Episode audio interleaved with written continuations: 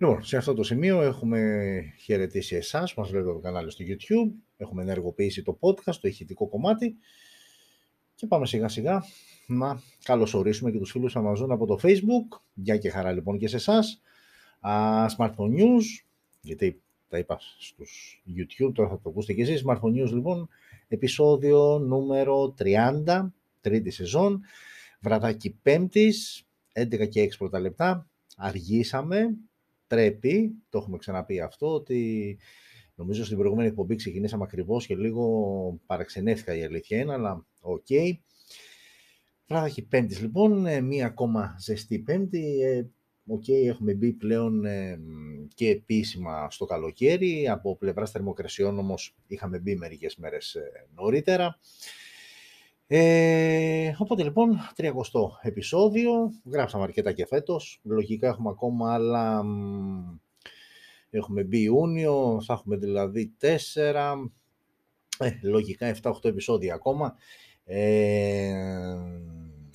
και μισό λεπτάκι τώρα, γιατί όταν κάθεσαι και κοιτάζεις εδώ, κοιτάζεις μπροστά και νιώθεις κάτι εδώ ανάμεσα στα πόδια σου, αλλά δεν το βλέπεις, απλά νιώθεις κάτι, λίγο ψιλοαγχώνεσαι, λίγο ταράζεσαι γιατί δεν ξέρεις τι, τελικά ένα καλώδιο ήτανε, αλλά οκ, okay, θα μπορούσε να είναι και πολλά άλλα πράγματα, ήτανε όμως ένα καλώδιο, οπότε οκ, okay, όλα καλά. Λοιπόν, έλεγα για τη βδομάδα που μας πέρασε ότι οκ, okay, είχαμε κάποιες συσκευές που ανακοινώθηκαν, από πλευράς ειδήσεων δεν είχαμε κάτι το ιδιαίτερο. Έχω ξεχωρίσει μία, την οποία θα τη δούμε στο τέλος, στο τρίτο μέρος. Και πάμε να ξεκινήσουμε με το πρώτο μέρος που πάντοτε έχουμε στο Smartphone News και δεν είναι άλλο από το off-topic θέμα. Ένα θέμα δηλαδή, το οποίο είναι εντελώς άσχετο με τα κινητά τηλέφωνα και για αρκετούς από εσάς είναι ίσως και το πιο ενδιαφέρον κομμάτι της εκπομπής.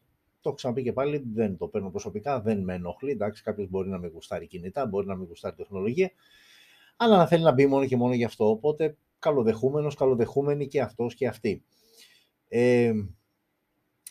Κάτι συγκεκριμένο δεν είχα, η αλήθεια είναι, όσο αφορά το θέμα το οποίο θα αναλύαμε, γιατί συνήθως έχει να κάνει με κάποιο θέμα επικαιρότητας και τα λοιπά. Αλλά δεν μπορώ να το προσπεράσω αυτό που συνέβη χθες. Και το θέμα είναι ότι, οκ, εντάξει, όταν ακουμπάς έτσι κάποια θέματα που... πώς να το πω, που έτσι απευθύνονται σε μια συγκεκριμένη ηλικιακή κατηγορία, κινδυνεύεις και να παρεξηγηθείς, κινδυνεύεις και να τον τζαντίσεις τον άλλον και να φύγει το κανάλι σου και να μην σε ξαναδεί, να σου γράψει κάποιο σχόλιο κτλ. Καταρχάς, πώς αφορά τα σχόλια, εννοείται ότι το έχω πει ότι από τη στιγμή που μπαίνω στη διαδικασία και εκτίθεμαι προσωπικά, εννοείται ότι ο άλλος κάποιος θα μου πει μπράβο, εννοείται και κάποιος θα μου πει όμως κάποιο σχόλιο αρνητικού τύπου, καλοδεχούμενα. Όλα τα σχόλια, καλά, τα θετικά ούτως ή άλλως, αλλά και τα αρνητικά δεν έχω κανένα απολύτως θέμα. Έκανα λοιπόν αυτή την εισαγωγή, γιατί ουσιαστικά το θέμα με το οποίο θα ασχοληθούμε σήμερα, σαν αφετηρία, παίρνουμε το χθεσινό γεγονός με αυτόν τον τράπερ, τον 22χρονο, τον τρανός, αν το λέω σωστά, γιατί δεν την ακούω ούτως ή άλλως αυτή τη μουσική. Οπότε δεν ξέρω και τους εκφραστές αυτής, ακριβώς ποια είναι η ονομασία τους, ποιοι είναι, τι κάνουν κτλ. Οκ, τώρα, το θέμα είναι το εξής. Αυτός και όχι μόνο αυτός, όλα αυτά τα άτομα τα οποία μπαίνουν στη διαδικασία να τραγουδάνε τραπ, αν έχετε καταλάβει, πάνω κάτω, έχετε καταλάβει και το περιεχόμενο των στίχων, αυτό το υψηλού επίπεδο περιεχόμενο, αλλά και γενικότερα το όλο κόνσεπτ. Δηλαδή δεν είναι τυχαίο ότι στα περισσότερα βίντεο κλιπ αυτού του είδους της μουσικής παίζουν ακριβά αμάξια, παίζουν ξέκολα, οκ, τι άλλο να πω, δεν μπορώ να το περιγράψω πιο ευγενικά, όπλα, ναρκωτικά, λεφτά, γενικότερα αυτό είναι το κόνσεπτ στα αυτό το είδος της μουσικής. Και έχω την εντύπωση ότι δεν είναι γενικότερα αυτό. Όχι έχω την εντύπωση, γιατί η τραπ σαν είδος υπήρχε και πολύ πριν. Γνώρισε η άνθεση εδώ πέρα, στην Ελλάδα. Αλλά δεν ήταν ακριβώς αυτό το πράγμα. Τέλος πάντων, όπως και να έχει, στην Ελλάδα έχει πάρει αυτή τη μορφή. Και για εδώ μιλάμε αυτή τη στιγμή, αυτή τη φορά μάλλον. Το θέμα λοιπόν είναι το εξής, ότι ο τύπος αυτός λοιπόν στα βίντεο κλιπ του εμφανίζεται με χρήμα, να το μοιράζει έτσι εύκολα, πολύ χρήμα, για το οποίο θα σας πω στη συνέχεια. Αγνοεί τους νόμους, χλεβάζει την αστυνομία, γενικότερα το παίζει cool, γκόμενες, ακριβά αυτοκίνητα, σας έχω όλους γραμμένους ξέρετε πού. Γενικότερα σου βγάζει έτσι αυτό το στυλ. Αυτό λοιπόν το τυπάκι, κάποια στιγμή χθες έπεσε σε ένα μπλόκο της αστυνομίας και σε έρευνα που έγινε, οι άνθρωποι εντόπισαν ένα όπλο. Για το οποίο βέβαια δεν είχε και καμία, δεν γνώριζε ότι αυτό το όπλο υπήρχε μέσα στο αυτοκίνητο και στην αρχή είπε ότι δεν ξέρω τίποτα, μετά γύρισε και είπε ότι υποτίθεται ότι πήγαινε να γυρίσει ένα βίντεο κλιπ και έπρεπε να υπάρχει ένα όπλο και γι' αυτό το είχαν και ποιος ο λόγος να ήταν γεμάτο, αν αυτός ήταν ο σκοπός, γιατί το όπλο ήταν γεμάτο από ότι αποδείχθηκε μετά. Και σύμφωνα και με τους ανθρώπους Δίας, οι οποίοι τον συνέλαβαν τελικά, όλοι λέγανε, όπως και αυτοπιμάρτυρες, ότι ήταν χεσμένος πάνω του και καμία σχέση τέλος πάντων με αυτή την εικόνα που σου βγάζει προς τα έξω από τα βίντεο κλιπ του. Παρένθεση τώρα, όσον αφορά τα λεφτά τα οποία βλέπετε σε δεσμίδες και τα μοιράζουν, έτσι, τα κυκλοφορούν γενικότερα με περίσσια άνεση στα βίντεο κλιπ και γενικότερα βγάζουν μια γκλαμουριά, έτσι, μια... να ξέρετε ότι αν ψάξετε υπάρχουν καταστήματα που πουλάνε ψεύτικα χαρτονομίσματα, 20άρικα, 50άρικα και 100 ευρώ νομίζω, σε δεσμίδες των 100, των 200 και τα λοιπά, και ξεκινάνε από 9,99, από 10 ευρώ, δηλαδή με 10 ευρώ νομίζω μπορεί να πάρεις μια δεσμίδα των 100 χαρτονομισμάτων και με το ποσό που εσύ θες, αν θες να είναι 20 ευρώ, 50 ευρώ και τα λοιπά. Άρα απλά αυτό το λέω για να μην μασάτε, να μην τσιμπάτε όταν βλέπετε αυτή την κίνηση που κάνουν με τόση ευκολία και λες μα ρε γαμώτο, που τα έχουν βρει αυτά τα λεφτά, πότε πρόλαβε 20χρονος, δηλαδή ακόμα και οι γονείς του να είναι πλούσιοι, τι, του ανοίξανε το σεντούκι και του δώσανε, πήγαινε παιδί μου να γυρίσει βίντεο κλιπ. Προφανώς και όχι, σας ξαναλέω και πάλι, ψάξτε το λίγο στο ίντερνετ με 10 ευρώ και την κάνετε τη δουλειά σας. Πολύ άνετα και το παίζετε large και τα λοιπά. Αυτό ήταν το γεγονός, ενώ το ακόμα χειρότερο είναι ότι ενώ τα έκανε πάνω του αντικειμενικά, βγαίνοντας μετά, γιατί νομίζω έφαγε ένα χρόνο με αναστολή και κάποιο χρηματικό πρόστιμο, σχετικά μικρό, βγαίνοντας μετά και όντας στο αυτοκίνητο με την παρέα του, φεύγοντας από τα δικαστήρια Ευελπίδων, γυρίζει βιντεάκι προφανώς για να επανέλθει στην καθημερινότητά του και μεταξύ άλλων κοροϊδεύε κιόλας ότι ευτυχώς, γιατί είχα και δεύτερο όπλο που δεν το βρήκανε στο αυτοκίνητο, αυτός που πριν μερικές ώρες είχε χυστεί πάνω του, ας πούμε, και για το ένα που βρήκανε και ότι δεν ήξερε καν την ύπαρξή του, τώρα γελούσε και ότι υπήρχε και δεύτερο μέσα στο αυτοκίνητο. Και γενικότερα φαίνεται να το συνεχίζει από εκεί που το άφησε μία μέρα πριν, με μία μικρή παρένθεση, ότι ξέρεις κάτι, με έπιασε όμως η αστυνομία και χέστηκα πάνω μου, αλλά ευτυχώς τέλος καλά, όλα καλά. Το θέμα, και θα μου πεις, αυτή είναι η είδηση, απλά ξέρετε καμιά φορά λίγο το ψαχουλεύουμε, λίγο το ψάχνω λίγο και πίσω από την είδηση, αυτό είναι το γεγονός, αυτή είναι η είδηση, αλλά καλό είναι λίγο να το αναλύουμε, να δούμε τι σκατά γίνεται εκεί πέρα έξω, γιατί η ουσία ποια είναι. Η ουσία είναι αυτή το οποίο έχουμε πει πάρα πολλές φορές. Τα social media είναι ένα πάρα πολύ ωραίο εργαλείο για να πλασάρεις ένα image, μια ζωή που μπορεί να μην έχει καμία σχέση με την πραγματικότητα. Όλοι λοιπόν αυτοί οι trappers, γιατί δεν είναι μόνο αυτός, οι περισσότεροι πάνω κάτω κινούνται έτσι στην ίδια ταχύτητα. Όλοι λοιπόν αυτοί παρουσιάζουν μία εικόνα ότι τα έχω όλα γραμμένα, ξέρετε πού, για να μην πούμε τη λέξη, είμαι πλούσιος, ζω άνετα, περιστοιχίζομαι από γυναίκες που όλες με θέλουν, και εδώ θα ανοίξω μία νέα παρένθεση. Βρε κορίτσια. Βρε κορίτσια, εσείς που ακούτε και γουστάρετε και φτιάχνεστε με αυτή τη μουσική. Σας φτιάχνει ο στίχος, Γιατί δεν μπορώ να διανοηθώ, επειδή okay, είναι καλό όταν κάτι δεν σ' αρέσει, θα πρέπει όμως να το ψάχνεις, να το ακούσεις, να έχεις άποψη. Οπότε λοιπόν έχω μπει στη διαδικασία και έχω ακούσει πολλά κομμάτια αυτής της κατηγορίας μουσικής, μόνο και μόνο για να έχω μια πιο συγκεκριμένη άποψη, γιατί δεν είναι καλό να κράζεις και κάτι και να μην έχεις ιδέα για αυτό το οποίο κράζεις. Αυτό το έχω πει καιρό τώρα, δεν μ' αρέσει. Κορίτσια λοιπόν, επειδή απευθύνομαι τώρα σε όσα κορίτσια και κοπέλες, γιατί αυτά είναι κυρίως μικρής ηλικίας, σε όλα αυτά τα τραγούδια, σε όλα αυτά τα κομμάτια τέλος πάντων, σας ξεφτιλίζουν κυριολεκτικά. Και δεν μπορώ να διανοηθώ ότι δεν το έχετε καταλάβει. Στα βίντεο κλιπ αυτές που παίζουν φοράνε τα άκρος απαραίτητα, αλλά δεν είναι αυτό το άσχημο. Το άσχημο είναι ο στίχος, ο οποίος σας μειώνει απίστευτα. Και κάθομαι και σκέφτομαι ότι αν δεν ενοχλεί εσάς, ρε κορίτσια, που ακούτε αυτή τη μουσική και γουστάρετε και χορεύετε με αυτή τη μουσική. Που ρε γαμώτο, είναι και στα ελληνικά. Να πεις ότι είναι και στα αγγλικά και είναι και σε μια άλλη γλώσσα και δεν ξέρεις τι λέει, άντε και να το δεχτώ. Αλλά είναι στα ελληνικά και σε όσα μπορείς να καταλάβεις, γιατί τα περισσότερα είναι λες και έχεις και ένα μπιφτέκι στο στόμα και το μασουλάς και ταυτόχρονα τραγουδάς. Αλλά για εκείνα στα οποία είναι, πώς θα το πω, είναι, ακούγεται καθαρά ο στίχος, σας ξεφτιλίζουν από την αρχή μέχρι το τέλος. Και κάθομαι εδώ τώρα εγώ και σκέφτομαι, αν μια κοπέλα αυτής της ηλικίας από μόνη της δεν σέβεται τον εαυτό της, πώς έχεις την απέτηση αύριο μεθαύριο να σε σεβαστεί οποιοδήποτε άντρας?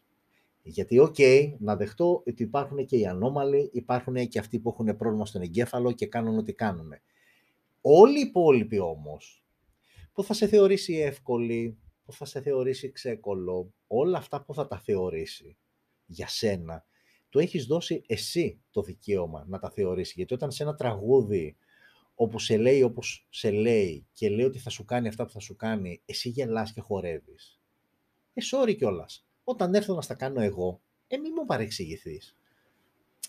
Δηλαδή, λίγο δείτε το αλλιώς, γιατί καλά και τα κινήματα και τα μητού και όλα αυτά, προφανώς εννοείται η γυναίκα πάνω απ' όλα θέλει προστασία και σεβασμό, αλλά νομίζω ότι από ένα σημείο και μετά την όλη ζημιά την κάνετε μόνες σας στον εαυτό σας. Αυτό απλά μια παρένθεση αποκλειστικά για τα κορίτσια, για τις κοπέλες που ακούν αυτό το είδος της μουσικής, με ό,τι συνεπάγεται, με ό,τι περιλαμβάνει μάλλον αυτή η μουσική σε επίπεδο στίχου.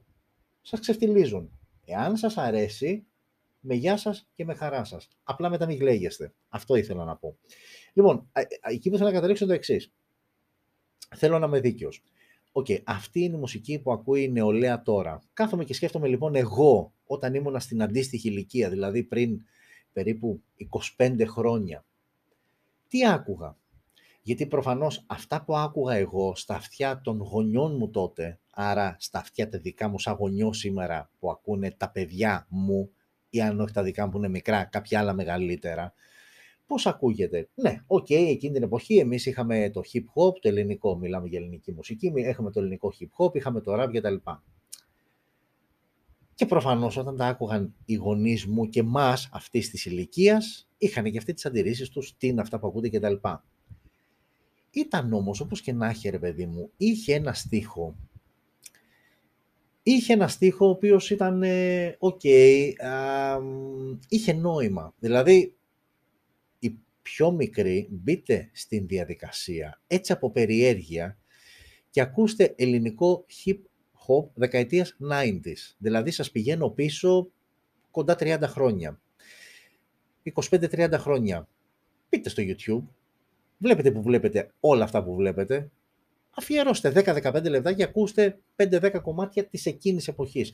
Και ακούστε το στίχο και προσέξτε, δείτε πόσο επίκαιρος είναι τόσα χρόνια που έχουν περάσει μετά. Γιατί κάτι κρύβει από πίσω ρε γαμώτο, κάτι λέει. Άρα, ναι, μεν μπορώ να δεχτώ την αναλογία ότι και τότε, την αντιστοιχία μάλλον, ότι και τότε οι γονείς όταν άκουγαν εμένα και αντίστοιχα τα παιδιά της ηλικίας, της μικρής, της δικής μου, με εκείνη τη μουσική σου λέγανε τι είναι αυτά που ακούτε, τι βλακίες είναι αυτές που ακούτε. Αλλά τότε υπήρχε και ένα νόημα. Σήμερα, σε αυτό το είδος της μουσικής, νόημα δεν υπάρχει. Είναι πολύ επιφάνεια, είναι πολύ επίπεδο, είναι πολύ, πολύ, πολύ φτηνό, πολύ πρόχειρο, πολύ σεξιστικό, πείτε το πώς θέλετε. Και ήθελα να ξέρα όλοι εσείς που ανήκετε σε αυτήν την κατηγορία των ομοφιλόφιλων, των γκέι και τα λοιπά, που δεν έχω κανένα απολύτως πρόβλημα μαζί σας, έτσι. Αλλά γενικότερα όμως, διαμαρτύρεστε για πράγματα και για πράγματα. Εδώ γιατί δεν διαμαρτύρεστε, που ξεφτιλίζει τη γυναίκα με αυτόν τον τρόπο, που γενικότερα σου δείχνει μία άνεση στο να μην υπακούς σε νόμους, σε κανόνες, σε οτιδήποτε. Εδώ γιατί δεν διαμαρτύρεται κανένας. Προβληματισμοί, οι οποίοι προφανώς και δεν θα πάρουν κάποια απάντηση αυτή τη στιγμή, 11 και 20, βράδυ Πέμπτης, αλλά είναι τροφή για σκέψη. Για όσους έχουν τη διάθεση και έχουν και την, πώς θα το πω, και τη δυνατότητα να μπουν στη διαδικασία και να σκεφτούν, να ξεφύγουν λίγο από την επιφάνεια, γιατί το έχω ξαναπεί, αυτό είναι το πρόβλημά μας. Μένουμε στην επιφάνεια και είτε βαριόμαστε, είτε δεν μπορούμε, είτε γενικότερα δεν μπαίνουμε στη διαδικασία να ψάξουμε κάποια πράγματα λίγο περισσότερο και να δούμε τι κρύβεται πίσω από αυτό που βλέπουμε, που ακούμε, το οτιδήποτε. Οκ, νομίζω το αναλύσαμε αρκετά, πιαστήκαμε από μία είδηση, την πήρα λίγο, την τράβηξα, την ανέλυσα, οκ, τα σχόλια είναι ανοιχτά, ο καθένας μπορεί να πει την άποψή του, κάποιοι θα συμφωνήσετε, κάποιοι θα διαφωνήσετε, το έχω ξαναπεί και πάλι, σεβαστές όλες οι απόψεις. Οκ. Και νομίζω ότι ήρθε η ώρα να πάμε στο δεύτερο μέρος, που είναι και το κυρίως θέμα της εκπομπής, όπου στο δεύτερο μέρος, ξαναλέω και πάλι, έχουμε αποκλειστικά τις συσκευές που ανακοινώθηκαν από την προηγούμενη Πέμπτη μέχρι και σήμερα, ενώ στο τρίτο μέρος, και σας το λέω από τώρα έτσι για να κάνετε ένα προγραμματισμό, έχω ξεχωρίσει μόνο μία είδηση που είναι αρκετά ενδιαφέρουσα και μετά θα κλείσουμε. Λοιπόν, οκ. Οπότε πάμε σιγά σιγά στις συσκευές που είναι αρκετές. Πάμε λοιπόν στις συσκευές που ανακοινώθηκαν την εβδομάδα που μας πέρασε και συγκεκριμένα από την προηγούμενη Πέμπτη μέχρι και σήμερα, γιατί ναι, και σήμερα είχαμε ανακοίνωση συσκευής. Πάμε να ανοίξουμε και εικόνες για να έχετε εικόνα. Εσείς του YouTube ξαναλέω και πάλι ότι δεν θα σας αφήσω έτσι. Πάμε λοιπόν να γυρίσουμε την κάμερα για να έχετε και εσείς εικόνα. Και είμαστε εδώ λοιπόν με την αγαπημένη Vivo, η οποία θυμίζω το είχαμε πει και σε παλαιότερη εκπομπή, Vivo και Oppo έρχονται πλέον μέσω επίσημου αντιπροσώπου στην χώρα μας. Ούτως ή άλλως κάποια καταστήματα σας έδιναν την ευκαιρία να βρείτε κάποιες συσκευές, αλλά τώρα έρχονται πλέον και επίσημα με ό,τι αυτό συνεπάγεται και από πλευρά service και από εγγυήσεις και τα λοιπά. Λοιπόν, το ημερολόγιο έγραφε 30 Μαΐου, όταν η Vivo ανακοίνωνε το TAF 2X, άλλη μία συσκευή σε αυτό το γνωστό μοτίβο των smartphones της Vivo για το τελευταίο εξάμηνο τουλάχιστον. Μία συσκευή η οποία, εκτός από μπροστά που είναι γυαλί, όλο το υπόλοιπο, σασί και περιμετρικά, είναι από πλαστικό. Έχουμε μία οθόνη 6,58 ίντσες, τεχνολογίας IPS LCD, με refresh rate στα 144 Hz και ανάλυση Full HD Plus 1080x2408. Η συσκευή τρέχει out of the box Android 12, ενώ στο εσωτερικό έχουμε το Dimensity 1300. Θα είναι διαθέσιμη σε δύο εκδόσεις, 8 GB σε κάθε περίπτωση. Συγγνώμη για αυτό που ακούσατε, αλλά το έχουμε ξαναπεί ότι όταν μία εκπομπή είναι live, ναι, όταν μας έρθει να φταρνιστούμε, θα φταρνιστούμε, τι να κάνουμε. Λοιπόν, έλεγα και πάλι ότι θα είναι διαθέσιμη σε δύο εκδόσεις, 8 GB σε κάθε περίπτωση, αυτό που αλλάζει είναι ο αποθηκευτικός χώρος, 128 GB και 256. Πάμε τώρα στους αισθητήρες, στο πίσω μέρος, όπου είναι δύο. Ένας 50 MP wide με face detection autofocus και άλλος ένας 2 MP για μάκρο λήψεις. Έχουμε dual LED, dual tone flash και δυνατότητα λήψης βίντεο 4K στα 30 frames per second. Μπροστά η selfie κάμερα είναι στα 16 MP wide και εδώ το βίντεο που μπορεί να τραβήξεις είναι μέγιστης ανάλυσης 1080p στα 30 frames per second. Έχουμε μονοηχείο, έχουμε θύρα για ακουστικά, έχουμε NFC, έχουμε Type-C στο κάτω μέρος και έχουμε και μια μπαταρία 6.000 mAh που είναι από τις μεγαλύτερες χωρητικότητες που έχουμε συναντήσει. Και έχουμε και γρήγορη, συνδυάζεται με τεχνολογία γρήγορης φόρτισης στα 44W, ένα ωραίο πακέτο δηλαδή, μπαταρία και γρήγορη φόρτιση και τιμούλα από 220 ευρώ. Και επειδή είναι συσκευή που παίζει πολύ, επειδή έχουν έρθει και άλλες συσκευές, έχουν ξεκινήσει ήδη από τη σειρά Y της Vivo, Y76, δηλαδή συσκευές που επίσημα αυτή τη στιγμή είναι στην Ελλάδα, είναι Y76, Y33S και Y01. Αυτές πλέον έρχονται επίσημα στη χώρα μας. Οπότε δώστε προσοχή, γιατί το TAF 2X είναι μια άκρως ενδιαφέρουσα συσκευή που μπορεί να μην έχει κάτι το super wow σε επίπεδο οθόνης. Έχουμε όμως Dimensity 1300, έχουμε 5G συνδεσιμότητα. Οκ, έχουμε δύο αισθητήρες στο πίσω μέρος, δεν είναι, αλλά τραβάς και βίντεο 4K στα 30 frames per second. Έχεις ένα πολύ καλό battery setup, 6.000 mAh με 44W γρήγορη φόρτιση και έχεις και μια super τιμή που είναι για την έκδοση 828, στα 220 ευρώ, που είναι πολύ καλή τιμή. Οπότε, keep on mind, Vivo TAF 2X, μία συσκευή που είναι ένα πολύ καλό πακέτο, οικονομικό πακέτο, αλλά και φορτωμένο πακέτο. Έχει δηλαδή αρκετά πραγματάκια. Άκρως ενδιαφέρουσα λοιπόν η επιλογή από την Vivo. Και συνεχίζουμε με Vivo, απλά αυτή τη φορά πάμε στο Y33E. Στην Ελλάδα έχει το Y33S, οπότε πολύ πιθανό να έρθει και αυτό το μοντέλο. Εδώ λοιπόν μιλάμε για μια συσκευή που από μπροστά είναι ακριβώς ίδια και με το προηγούμενο, δηλαδή έτσι με αυτό το τύπου δάκρυ και τα λοιπά, και στο πίσω μέρος, εντάξει, το flash εδώ παίρνει στρογγυλό, εδώ είναι μια κάτι σαν παύλα. Okay. Εδώ τώρα λοιπόν πάμε σε κάτι ακόμα πιο οικονομικό, και είναι πιο οικονομικό γιατί όμως εδώ έχουμε οθόνη 6,51 inches, εξακολουθεί IPS LCD, εδώ δεν έχουμε κάτι σε refresh rate. Παρένθεση, στο προηγούμενο μοντέλο είχαμε και refresh rate 144Hz στα 220 ευρώ. Δεν νομίζω ότι υπάρχει ανταγωνιστής που να σου δίνει refresh rate τόσο υψηλό με μόλις 220 ευρώ. Άρα ένας λόγος παραπάνω για να κρατήσετε το Vivo TAF 2X στην άκρη του μυαλού σας όταν, αν καταρχάς, και όταν έρθει στη χώρα μας. Λοιπόν, πάμε πάλι στο Y33E για το οποίο μιλάμε. Εδώ η ανάλυση πέφτει, είναι πλέον HD+, 720x1600. Έχουμε Android 12 out of the box, έχουμε Dimensity 700 επεξεργαστή, μία μοναδική έκδοση με 4 GB RAM, 128 GB αποθηκευτικός χώρος, δύο οι κάμερες στο πίσω μέρος, 13 MP wide και 2 MP macro, βίντεο 1080p στα 30 frames per second. Μπροστά έχουμε μονό αισθητήρα 8 MP wide και εδώ το βίντεο 1080p στα 30 frames per second.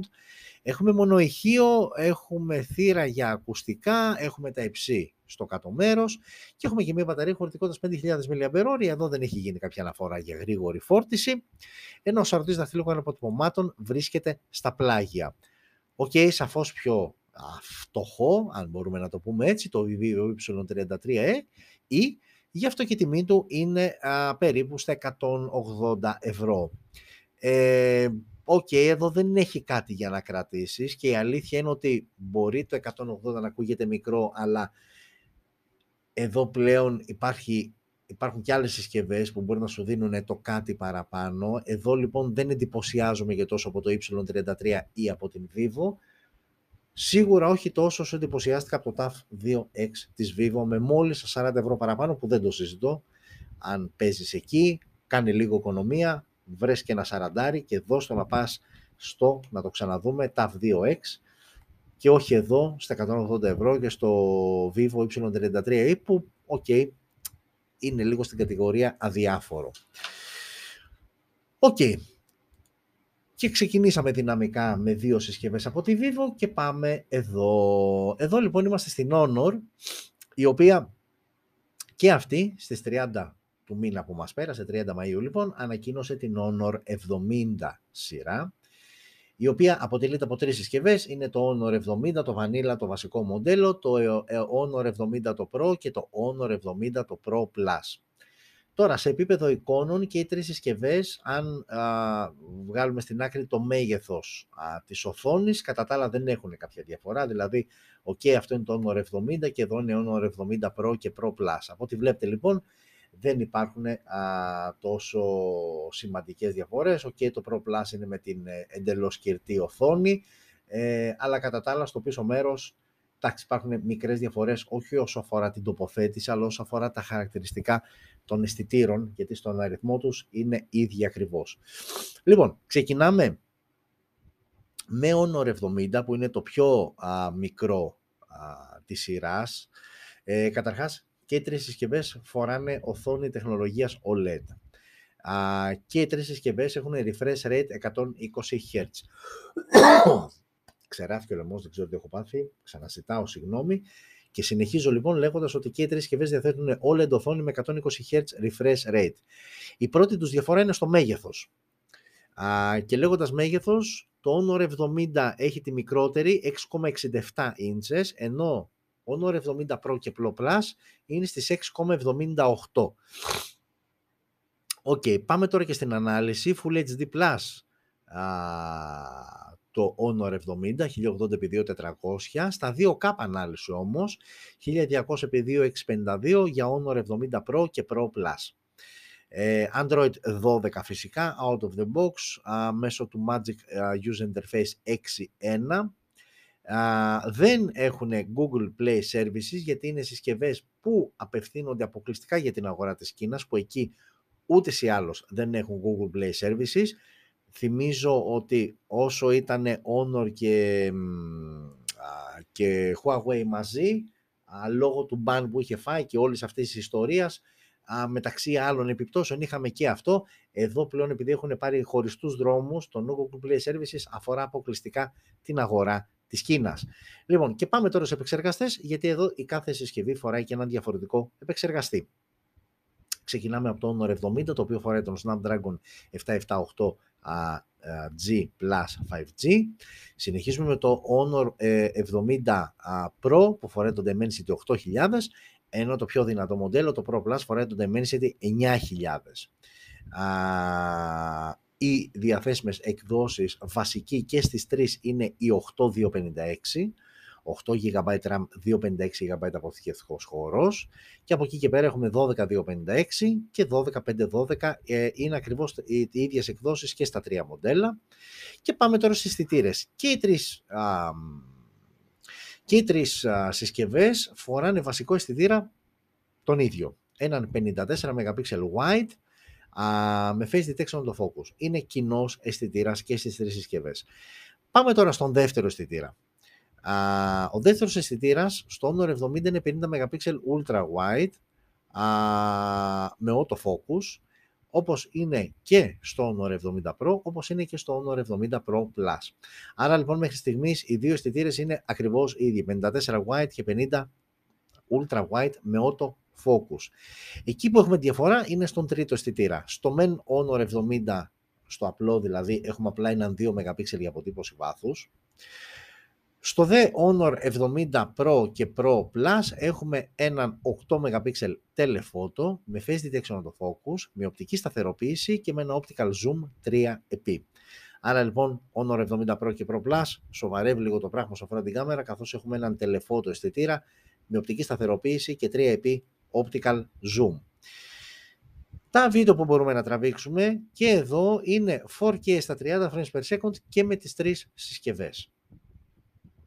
Η selfie τώρα κάμερα στο Honor 70 είναι στα 32 MP wide φακός, ενώ είναι στα 50 MP ultra wide στο Honor 70 και 70 Pro. Άρα έχουμε wide φακό, selfie φακό στο Honor 70, ultra wide 50 φακό σε Honor 70 Pro και Pro Plus. Εδώ όμως, με την μπροστινή κάμερα του Honor 70 τραβάς βιντεάκι μέγιστης ανάλυσης 1080p στα 30 frames per second. Από την άλλη όμως, με Honor 70 Pro και Pro Plus τραβάς βιντεάκι μέγιστης ανάλυσης 4K στα 30 frames per second. Μονό ηχείο για το Honor 70, στέρεο ηχείο για τις προεκδόσεις Pro και Pro Plus. Καμία από τις τρεις συσκευές δεν διαθέτει θύρα για ακουστικά και οι τρεις συσκευές υποστηρίζουν NFC, όπως επίσης και θύρα Type-C. Συνεχίζουμε, αφού είδαμε το International Laiku Neo 6 και συνεχίζουμε με Oppo, η δεύτερη εταιρεία που και αυτή πλέον έρχεται επίσημα στη χώρα μας, και εδώ ανακοίνωσε το Oppo A77 5G. Βλέπετε ότι όπου και Vivo, και όχι μόνο οι συγκεκριμένες εταιρείες, αλλά γενικότερα βλέπετε υπάρχει μια αρκετά, έτσι, ας το πούμε, ομοιότητα σε επίπεδο design των συσκευών μεταξύ Oppo και Vivo. Αυτό που βλέπετε στις οθόνες σας λοιπόν είναι το A77 5G, το οποίο ανακοινώθηκε μόλις χθες. Είναι μια συσκευή η οποία, και εδώ έχουμε γυαλί μπροστά, όλο το υπόλοιπο σασί είναι από πλαστικό. Έχουμε βέβαια μια πιστοποίηση IPX4 για προστασία σε σταγόνες νερού, έτσι, μην πάμε να το βουλιάξουμε κάπου, θα την πατήσουμε. Η οθόνη είναι 6,56 ίντσες, τεχνολογίας IPS LCD με 90 Hz refresh rate και ανάλυση HD+, 720 δηλαδή επί 1612. Τρέχει Android 12 out of the box μέσω του Color OS 12.1, Dimensity 810 στο εσωτερικό, μία μοναδική έκδοση 6 GB RAM, 128 GB αποθηκευτικός χώρος, δύο οι αισθητήρες στο πίσω μέρος, 48 MP wide με face detection autofocus και 2 MP για αποτύπωση βάθους, με LED flash, με HDR, με πανόραμα, λήψη βίντεο 1080p στα 30 frames per second, ενώ η selfie κάμερα είναι στα 8 MP, wide, πανόραμα και λήψη βίντεο και εδώ 1080p στα 30 frames per second. Έχουμε στερεοχεία, δεν το περιμέναμε, η αλήθεια είναι. Έχουμε NFC, έχουμε τα υψί στο κάτω μέρος, ο σαρωτής δαχτυλίων αποτυπωμάτων, PS LCD, άρα βρίσκεται στα πλάγια. Και έχουμε και μια μπαταρία χωρητικότητας 5.000 mAh με γρήγορη φόρτιση στα 33W. Εδώ η τιμή της συσκευής δεν θα πω από, γιατί είναι μία μοναδική έκδοση, 628 που είπαμε και πριν, είναι στα 270€. Και είναι από αυτές τις συσκευές που θα σου έλεγα, αν ήταν πιο οικονομικό, ότι είναι ένα ωραίο συνολάκι, ας πούμε, και τα λοιπά, αλλά στα 270€ δεν θα στο πω, γιατί υπάρχει έντονος ανταγωνισμός όσο πλησιάζεις το 300, και σε αυτό το σημείο να θυμίσω και τα smart battles που τρέχουν στο λογαριασμό μας στο TikTok. Είμαστε στον πρώτο ημιτελικό. 4 είναι οι συσκευές που έχετε επιλέξει εσείς ως καλύτερες για budget ως 300€ και διαθέσιμες στην ελληνική αγορά. Μονομαχούν 1-2, βγαίνουν οι νικητές και πάμε στο μεγάλο τελικό για να επιλέξετε εσείς ποιο είναι το καλύτερο smartphone που κυκλοφορεί αυτή τη στιγμή στην Ελλάδα και δεν κοστίζει περισσότερο από 300€. Κλείνει λοιπόν η παρένθεση και είναι αυτό που έλεγα για το A77 5G, ένα συμπαθητικό συνολάκι, το οποίο όμως λίγο το χαντακώνει η τιμή του, γιατί στα κοντά 300€ υπάρχουν σαφώς πολύ καλύτερες επιλογές. Και πάμε. Μας έχει μείνει μία συσκευή εδώ, που θα τη δούμε ευθύς αμέσως, ανακοινώθηκε σήμερα, είναι ζεστή, σαν ψωμάκι. Μία είδηση, σας αφήνω και με αφήνετε. Λοιπόν, Stylus, βλέπετε Stylus. Σωστά βλέπετε, γιατί αυτό είναι η πρώτη απόπειρα της TCL στην κατηγορία αυτή με το πενάκι. Είναι το TCL Stylus. Είναι μια συσκευή η οποία ουσιαστικά έρχεται να, ας το πούμε έτσι, να ανταγωνιστεί, όχι το Note της Samsung, προφανώς είναι μεγάλη η διαφορά τους και οικονομική και σε επίπεδο επιδόσεων και σε πολλά πράγματα. Έρχεται όμως πιο κοντά με μια άλλη συσκευή που έρχεται να σου δώσει στυλάκι εσένα που δεν έχεις να βάλεις τόσο βαριά το χέρι στην τσέπη και να πας κάπου πιο ακριβά, με αυτό εδώ από τη Motorola, το G Stylus, που για τη Motorola έχει Moto Stylus κάθε χρόνο συσκευή, τα τελευταία 5 χρόνια τουλάχιστον. Άρα για τη Motorola είναι γνώριμο το μονοπάτι, για την TCL φέτος μπαίνει σε αυτή την κατηγορία σε smartphone, γιατί σε tablet ήδη το έχει κάνει. Αλλά ακόμα και εδώ υπάρχουν μεγάλες διαφορές, υπάρχουν σημαντικές μάλλον διαφορές. Πάμε να δούμε καταρχάς το TCL Stylus τι έχει να μας προσφέρει, σε τι χρήματα μας τα προσφέρει αυτά που μας τα προσφέρει, και πάμε να δούμε μετά και τα υπόλοιπα. Λοιπόν, μιλάμε για μια συσκευή που εδώ έχουμε γυαλί μπροστά, πλαστικό όλο το υπόλοιπο, υποστήριξη Stylus. Εδώ πάλι ανοίγει μια μικρή μάλλον παρένθεση. Stylus βέβαια, όχι τύπου Note, έτσι, με Bluetooth και όλα τα καλούδια που μπορείς να κάνεις. ένα Stylus είναι που υποστηρίζει, δεν έχει κάτι το ιδιαίτερο. Πάμε τώρα στην οθόνη, 6,81 inches τεχνολογίας IPS LCD με ανάλυση Full HD+, Dimensity 700 στο εσωτερικό, μία μοναδική έκδοση, 4 GB RAM, 128 GB αποθηκευτικός χώρος, και αυτό το 4 με χάλασε λίγο, η αλήθεια είναι. Πάμε τώρα στους αισθητήρες, έχει μία τετράδα στο πίσω μέρος που δεν την βλέπετε γιατί δεν βρήκα καλή φωτογραφία που να το δείχνει και από πίσω. 4 αισθητήρες. Ο βασικός αισθητήρας είναι 50 MP wide με face detection το focus. Έχει έναν 5 MP ultra wide και άλλους 2 αισθητήρες από 2 MP για μάκρο λήψεις και αποτύπωση βάθους. LED flash και λήψη βίντεο 1080p στα 30 frames per second. Μπροστά η selfie κάμερα είναι στα 13 MP ultra wide με υποστήριξη HDR και εδώ το βιντεάκι είναι 1080p στα 30 frames per second. Φτωχό σε επίπεδο βίντεο. Έχουμε στέρεο ηχεία, έχουμε NFC, έχουμε τα υψί στο κάτω μέρος. Ο σαρωτής δαχτυλικών αποτυπωμάτων βρίσκεται στα πλάγια. Και έχουμε και μια μπαταρία χωρητικότητας 4.000 mAh με γρήγορη φόρτιση στα 18W.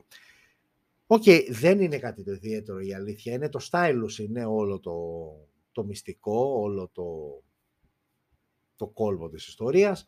Κατά τα άλλα είναι μια συσκευή αδιάφορη σε επίπεδο χαρακτηριστικών και η τιμή της είναι, επειδή προς το παρόν αφορά αποκλειστικά την αγορά της Αμερικής, θα δούμε αν θα φύγει και εκτός Αμερικής, πολύ πιθανό, αφορά όμως προς το παρόν αποκλειστικά αγορά Αμερικής και κοστολογείται στα $250 που συνήθως πάει ένα-ένα, δηλαδή μια συσκευή $250, θα σου έρθει εδώ €250-260.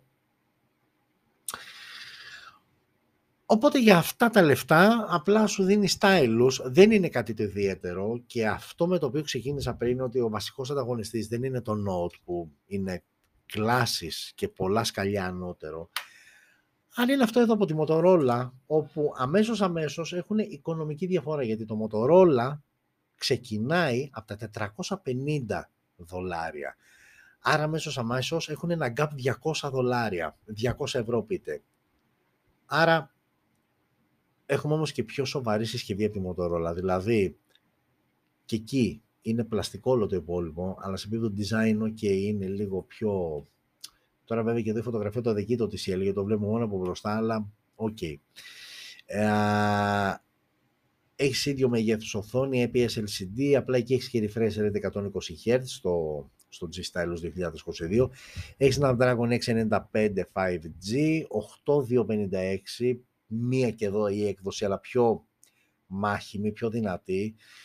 3 αισθητήρες με το βασικό 50 MP wide οπτική σταθεροποίηση. Οκ, έχεις έναν ultra wide φακό 8 MP και έχεις άλλον ένα 2 MP αποτύπωση βάθους. Εδώ βίντεο 1080p στα 30 αλλά και 60 frames per second. Ενώ στο Stylus TCL είναι μόνο στα 30 frames per second. Η selfie κάμερα είναι στο ίδιο μέγεθος. Έχεις μόνο ηχείο βέβαια στο Moto, αλλά δεν λέγει κάτι αυτό. Έχεις NFC, έχεις ραδιόφωνο, έχεις Type-C και έχεις μια μπαταρία που είναι 1000 mAh παραπάνω, 5000 mAh με γρήγορη φόρτιση στα... με η τεχνολογία γρήγορης φόρτισης Quick Charge τρίτης γενιάς. Η αλήθεια είναι ότι δεν είναι τόσο τεράστιες οι διαφορές. Είναι σαφώς ελαφρώς καλύτερο το κάμερα setup. Έχεις οθόνη που έχει refresh rate, έχεις και καλύτερο επεξεργαστή, αλλά οι διαφορές τους δεν είναι τόσο εμφανείς ώστε να δικαιολογείται το gap των €200 μεταξύ TCL Stylus, που είναι αυτό εδώ, και Moto G Stylus 2021 Edition, το 5G, έτσι, γιατί υπάρχει και 4G έκδοση, που είναι ακόμα πιο οικονομική, αλλά επειδή και το άλλο είναι 5G, το συγκρίνω αντίστοιχα με το 5G Moto G Stylus. Οκ, όπως και να έχει, για όποιον θέλει Stylus και δεν μπορεί να βάλει το χεράκι βαθιά και να φτάσει σε Ultra και τα λοιπά, Galaxy πάει ή κάτι λιγότερο από €500, €450 στο Moto G Stylus 5G, ή ακόμα πιο πίσω, εδώ σε μια συσκευή που κατά τα άλλα όμως είναι παντελώς αδιάφορο από DCL, το Stylus που ανακοίνωσε μόλις σήμερα. Οκ. Και κάπου εδώ τελειώσαμε το δεύτερο μέρος. Να γυρίσω λίγο την οθόνη. Εδώ είμαστε. Τελειώσαμε λοιπόν και το δεύτερο μέρος της εκπομπής, που το δεύτερο μέρος, ξαναλέω και πάλι, έχει να κάνει με τις συσκευές που ανακοινώθηκαν την εβδομάδα μας πέρασε. Και για το τρίτο και τελευταίο έχω κρατήσει μία είδηση που έχω ξεχωρίσει από έναν παλιό γνωστό, έτσι, ο CEO της Nokia λοιπόν, της Nokia όμως, γιατί η Nokia εξαγοραστεί από την κινέζικη Global κάτι, κόλλησα τώρα αν το έχω πει και αν το έχω πει φορές. Ναι, οκ, okay, δεν μου έρχεται. Τέλος πάντων, η ουσία είναι ότι CEO της Nokia, γιατί η Nokia εκτός από smartphones κατασκευάζει για άλλα πράγματα, ο οποίος σε συνέντευξη που έδωσε, και μάλιστα για να έχετε και εικόνα κιόλας, όχι ότι θα αλλάξει κάτι όσον αφορά το είδος της είδησης, η όλη κουβέντα είχε να κάνει με το 6G. Θα μου πεις, καλά εδώ ακόμα το 5G δεν είναι? Είναι μια τεχνολογία η οποία αναμένεται να είναι έτοιμη περίπου το 2030, σε 8 χρόνια από σήμερα. Και ο άνθρωπος αυτός, ο οποίος είναι αυτός, για να έχετε και μια εικόνα, κλασικός Φιλανδός, έρχεται και λέει ότι όταν με το καλό θα έρθει αυτή η τεχνολογία, τα smartphones θα έχουν απαξιωθεί πλήρως σαν τεχνολογία, γιατί πλέον το 6G, για όσους δεν ξέρετε, θα είναι μια τεχνολογία η οποία δεν δουλεύει μέσα κινητού τηλεφώνου, αλλά θα είναι κάποιο μορφή chip, το οποίο θα ενσωματώνεται στο ανθρώπινο σώμα και με κάποιο τρόπο θα λειτουργεί και θα υπάρχει και ανταλλαγή δεδομένων, θα δέχεται, θα στέλνει κτλ.